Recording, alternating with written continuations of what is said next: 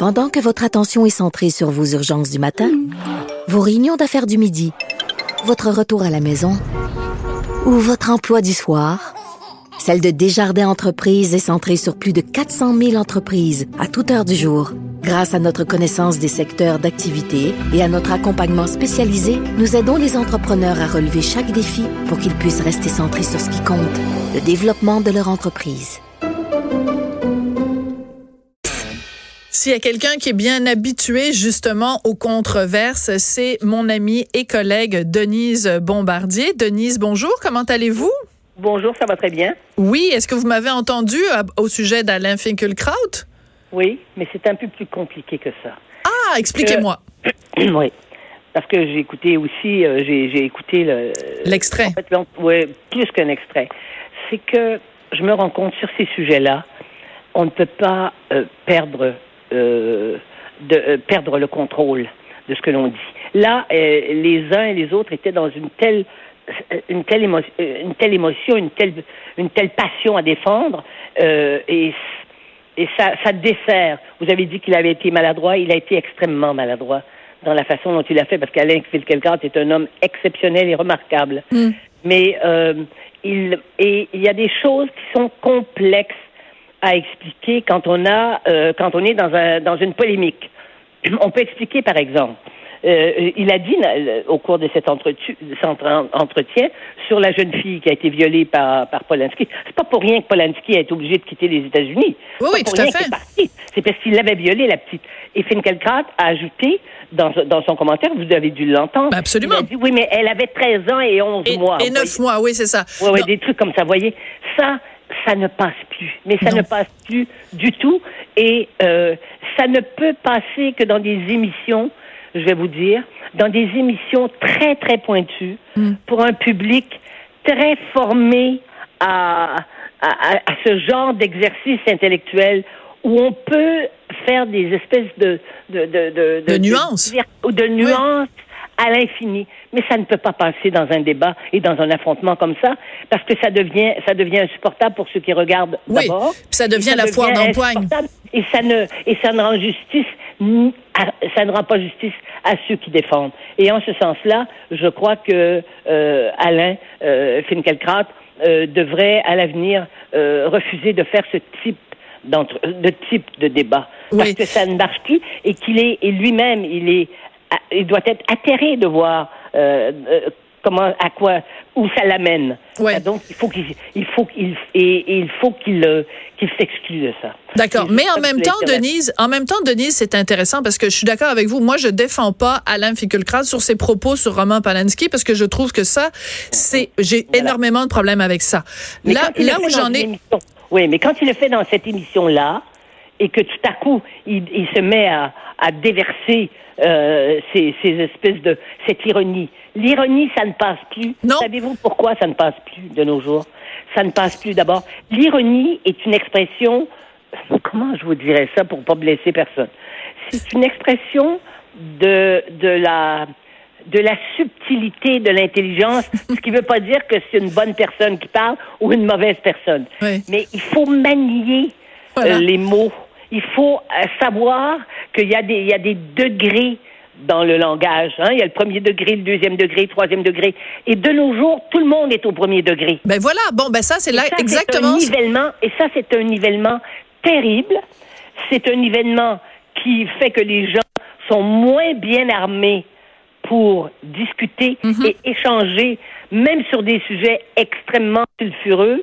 Il y a très peu de gens qui sont capables de le faire et ça devient une foire d'empoigne et ça devient quelque chose d'insupportable à regarder et à entendre aussi. Oui, mais en même temps, je, je, suis tout à fait d'accord avec vous, votre analyse du, du, premier degré. Je pense en effet que il y a, euh, je pense que ce que vous essayez de dire sans vouloir choquer personne, c'est que c'est pas à la portée de tout le monde de comprendre l'ironie.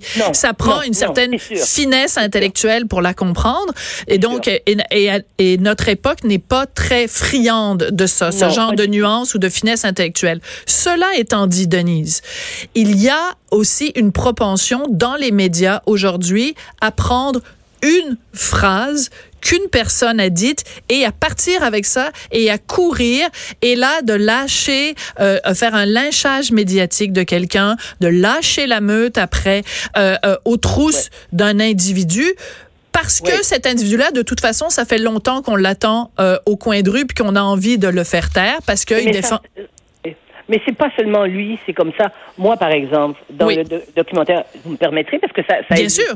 Mais dans tout le documentaire que j'ai fait sur les francophones, un documentaire qui dure une heure, il y a un, 20 secondes tout à où, à l'intérieur d'une entrevue qu'on n'a pas gardée d'ailleurs dans l'émission, qui a, qui a sauté parce que c'était pas cohérent. C'est pas moi qui fais le montage, c'est le réalisateur, mais euh, c'est son droit. Euh, on a gardé juste une petite remarque que je faisais Mhm. à un jeune homme qui était assis à côté de moi, qui était d'ailleurs, lui, très poli, très gentil, contrairement à la fille qui était là, et euh, qui, euh, à qui j'ai dit, mais vous voyez, là, vous dites, je supporte. Eh bien, euh, vous, vous voulez dire vous appuyez. Bon, ça a juste, ça, ça a mis le feu à Mm. travers tout l'ouest, euh, tout l'ouest euh, du Canada chez les Franco. Vous voyez? Donc, ça confirme ce que vous dites. Tout à fait. Voilà, c'est Et ça. puis, ils que en ont fait, ils en ont fait, ils ont annoncé, euh, à tout le monde en parle, c'est leur métier. Ils ont annoncé euh, ma présence avec cet extrait aussi Mm. dans la publicité avant. Et ben voilà, c'était parti. voilà, Et tout à les fait. gens, euh, et les gens n'ont pas vu le, le documentaire, qui était un documentaire, je sais que vous l'avez vu, qui était tout en nuances, et Mm-hmm. tout en demi-teinte, et tout en, en même temps avec une émotion pour ceux qui se battaient. Et ben ça, c'est plus important. C'est que il y a plus de, on peut plus hiérarchiser l'importance des choses. Mais en fait, moi, ce qui me, ce qui m'effraie quand je vois le traitement médiatique qui est réservé à Alain Finkielkraut, quand j'ai vu le traitement médiatique qui vous a été réservé, Denise, je me dis, ben là, euh, on n'ira plus participer à des émissions euh, en direct parce qu'on a trop peur qu'une phrase qu'on va dire va être complètement isolée, dénaturée et que la, la, le- la en meute- direct, attendez, en direct, on fait pas de montage. C'est quand c'est monté que ça. Oui, que mais, ça se pose. oui, mais c'est parce que vous m'avez pas laissé finir, Denise, parce que j'allais Pardon, dire, on participera plus, euh, participera plus à des émissions en direct parce qu'on se fait lyncher, puis on participera participera plus non plus à des documentaires parce que on ne maîtrise pas le montage et donc le montage peut très bien être fait à notre détriment. Je vous donne un exemple, Vous ok? avez raison. voilà, je veux juste vous donner euh, euh, un exemple, puisqu'on est dans les confidences, puisque c'est le titre de votre chronique de ce matin, de toute façon, les confidences. Alors faisons une confidence. J'ai participé, alors que je fais, je me méfie comme, je me méfie énormément des euh, de la gauche. Hein? Parce que la gauche m'aime pas. Alors, je me méfie de la gauche. Alors, je reçois à un moment donné un appel d'un réalisateur de gauche qui me dit, je fais un documentaire sur un sujet X. J'aimerais t'interviewer. J'arrive là avec toutes les réticences du monde. Et euh, c'était le documentaire de Hugo Latulippe, euh, Troller les trolls, avec Ah oui. euh, Penelope McQuaid. Et là, je lui dis, écoute, moi, je vais, j'adorerais participer à ton documentaire parce que moi-même, j'ai été victime d'un troll qui s'appelle Gab Roy, qui m'a intimidé. Je suis allée porter plainte à la police. La police a déposé des accusations. Le DPCP a déposé des accusations. Et ce gars-là a été condamné quand même à 250 heures de travaux communautaires. Euh, euh, il était obligé de m'écrire une lettre d'excuse et il n'a pas eu accès à un ordinateur pendant, je pense, deux ou trois ans. Donc, je donne une longue, longue, longue, longue, longue, longue, longue entrevue à Penelope McQuaid à ce sujet-là. Et ils ont rien gardé au montage aucune Voilà. mention du fait que alors moi j'ai passé dans le documentaire comme étant une fille qui euh, se, se, se, se présente en victime des médias sociaux mais j'avais rien pour le, le, le, le justifier ils ont coupé toute la partie où je parlais de Gaberoy Mais ce que je voulais vous dire quand j'ai dit vous avez raison, ça mène à quoi? Ça mène au fait que les gens vont se taire. J'ai voilà reçu il y a Ben, c'est là que je voulais venir confidence pour confidence. Oui. J'ai reçu pour trois jours un téléphone d'un journaliste de Saskatoon. En fin de semaine dernière, j'avais fait les, les Franco de, de, de la Saskatchewan, où je ne suis pas allée pour tourner. Les Franco de la Saskatchewan ont fait, et durant la fin de semaine, ils ont fait euh, un événement où Oui. ils discutaient de mon documentaire et de ma, de ma façon de, tout, tout ce que j'avais dit et tout. Eh bien, je lui ai dit, eh bien non, cher monsieur, je ne donne plus d'entrevue. voilà Et je lui ai dit, et je lui ai dit, mais je vais vous dire deux ou trois choses, mais ça se passera jamais l'antenne. Un, je n'ai pas, je n'ai pas assassiné Louis ce n'est pas moi. Je n'ai pas déclenché, je n'ai pas déclenché euh, la, la déportation des Acadiens, et je ne suis pas à l'origine de l'interdiction du français en Alberta, en Saskatchewan, au Manitoba, en Ontario et au Nouveau-Brunswick. Voilà ce que je vais vous dire à vous. Mais c'est tout. Je ne donne plus d'entrevue. Terminé. Ben voilà, exactement. Alors moi, des fois, je reçois des demandes de, de, la semaine dernière, j'ai reçu une demande d'un documentaire euh, de gens de gauche au sujet de la loi 21. J'ai dit euh, merci, mais non merci. Voilà, c'est ça. On va se taire, Denise. Mais le problème, on est, on, vous voyez, on vit dans des silos. Hein? Puis c'est quoi la gauche? C'est qui la gauche et c'est quoi la gauche? Voyez-vous? Et puis c'est qui la droite et c'est quoi la droite? Mais ça, on, ici, on définit pas les concepts. Ça, c'est sûr. Alors donc, euh, c'est des, c'est des gens qui ont des, qui n'ont pas, qui n'ont pas de, de qui n'ont que des convictions, mais qui reposent sur rien, quoi. Hein? Ce ne sont pas des gens qui sont capables de conceptualiser leurs pensées et nous expliquer. Parce que la gauche, normalement, la gauche ne devrait pas euh, appuyer euh, le voile islamique. Voyez-vous? Ah, ça, on s'entend là-dessus. Bon, alors donc maintenant, c'est le monde à l'envers, c'est la gauche, et la gauche ne devrait pas euh, considérer que, quand, que la liberté de parole doit être euh, enlevée. Voilà. Euh, pour des questions d'appropriation culturelle. C'est pas la gauche. La gauche, normalement, elle défend la liberté de parole et, et, et, toutes ces libertés d'expression. Vous voyez? Donc, on sait plus à qui on a affaire.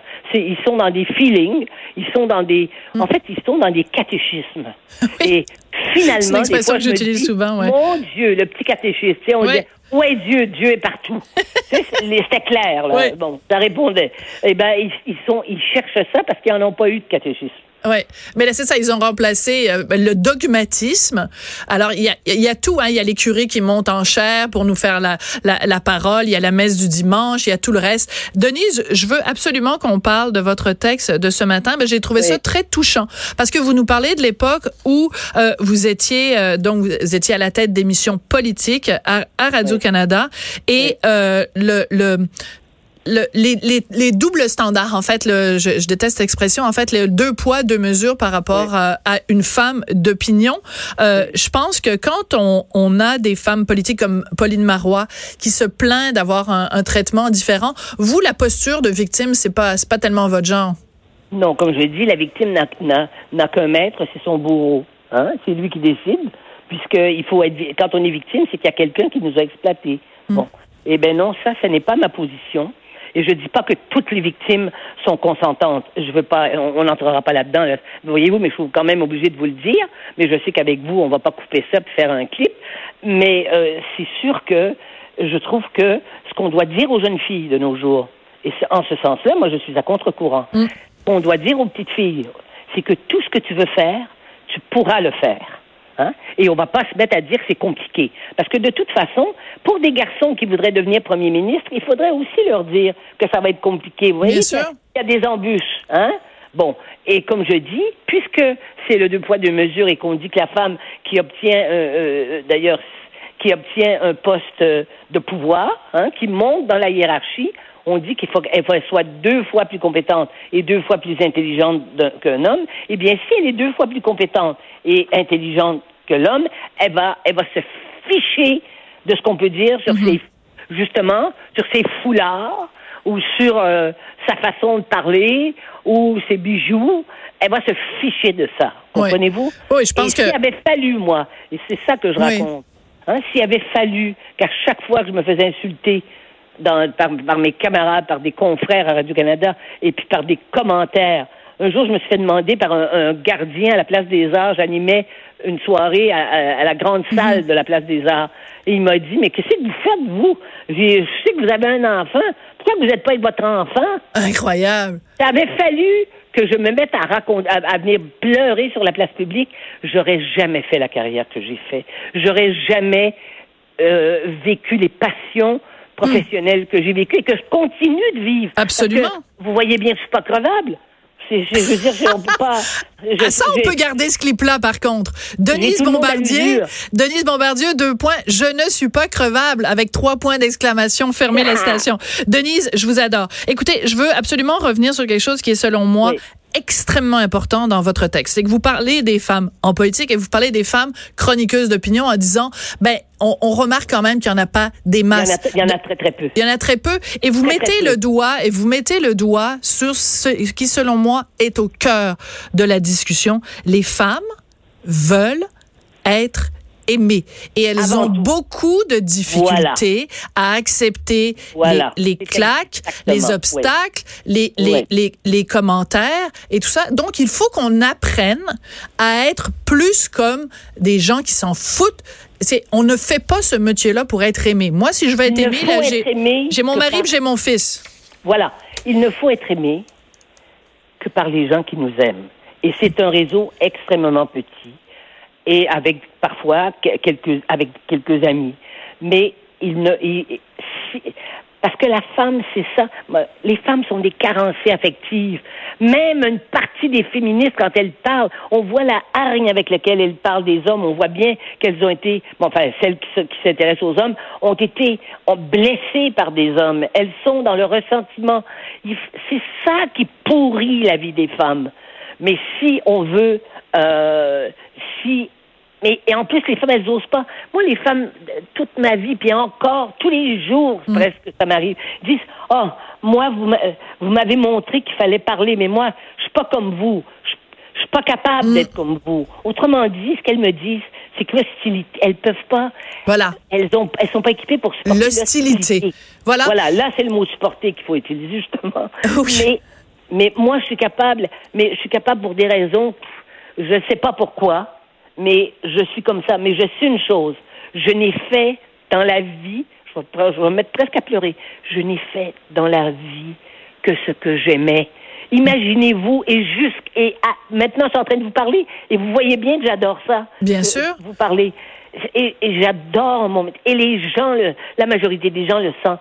Donc, j'aurais jamais pu faire ça si le, après les injures que j'entendais à longueur de journée et les commentaires désobligeants sur ma personne et tout, si j'avais été braillée mm. euh, euh, sur la place publique, je ne serais plus là. J'ai raconté que le jour, dans mon livre, je le raconte dans mes mémoires. Oui. Souvenez-vous de cette page-là. Je ne l'ai pas nommé. Que quelqu'un de très, très important dans la société québécoise, un soir qui m'invite au, Beaver Club, au Reine-Élisabeth, au restaurant, et qu'en sortant, et quand on, c'est le temps, il me, il me fait la bise. Moi, je, je le connais pas. Je, je, veux dire, je le connais, mais je veux dire, je pas. Pas intimement. Pas et comme j'ai dit, je n'avais jamais cru que la langue d'un homme pouvait mesurer huit pouces.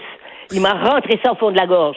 Si le lendemain matin, j'étais, j'avais décidé, comme des femmes font maintenant, si j'avais décidé d'aller faire une déclaration publique et de mettre ça, il n'y avait pas d'Internet à l'époque, de toute façon, je suis même pas sur les réseaux sociaux, mais de mettre ça publiquement, de dire, voici, Monsieur X, président de tel truc, hier, m'a fait ça, eh bien, c'était fini de ma carrière. Je vais vous dire une chose.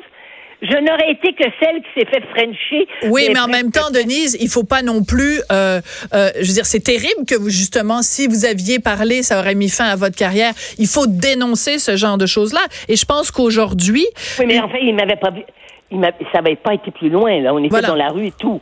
Je veux dire, il faut nuancer. Mais ça reste une agression quand même. Je ne saurais pas ce que j'aurais fait. Évidemment, l'affaire du viol, c'est autre chose des agressions sexuelles, c'est autre chose. Mais même là, je vais vous dire une chose. Il faut toujours, quand une femme est, est, est, harcelée et une femme est, une femme est traitée de façon indigne, il faut toujours qu'elle sache si elle est capable d'assumer la déclaration publique qu'elle va faire. Vous voyez, je sais que je vais loin là, mais il faut. Et mm. moi, c'est pour ça que je ne porte pas je ne porte pas, euh, euh, je ne blâme pas.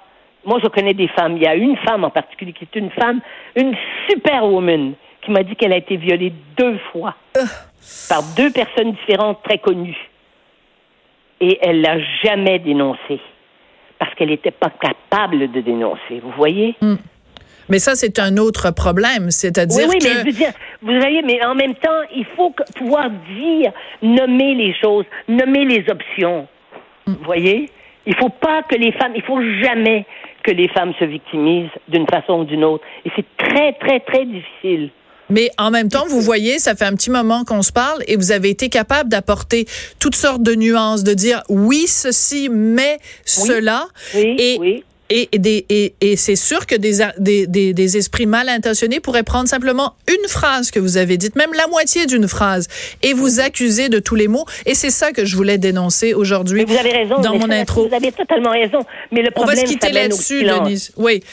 C'est une mise au silence auquel on est condamné. Mais je pense que vous et moi, on va continuer de parler haut et fort et de persister et de signer. Denise, c'est toujours un plaisir de vous parler. et je voudrais ajouter qu'il n'est pas étranger à la façon dont on conçoit cela que nous sommes des femmes qui sommes, qui sommes très aimées par nos, par nos maris. Ah, quelle belle conclusion. Alors, mes salutations à Jim, d'ailleurs, en passant. Merci beaucoup, Denise. OK, au revoir. Denise, la femme qui aimait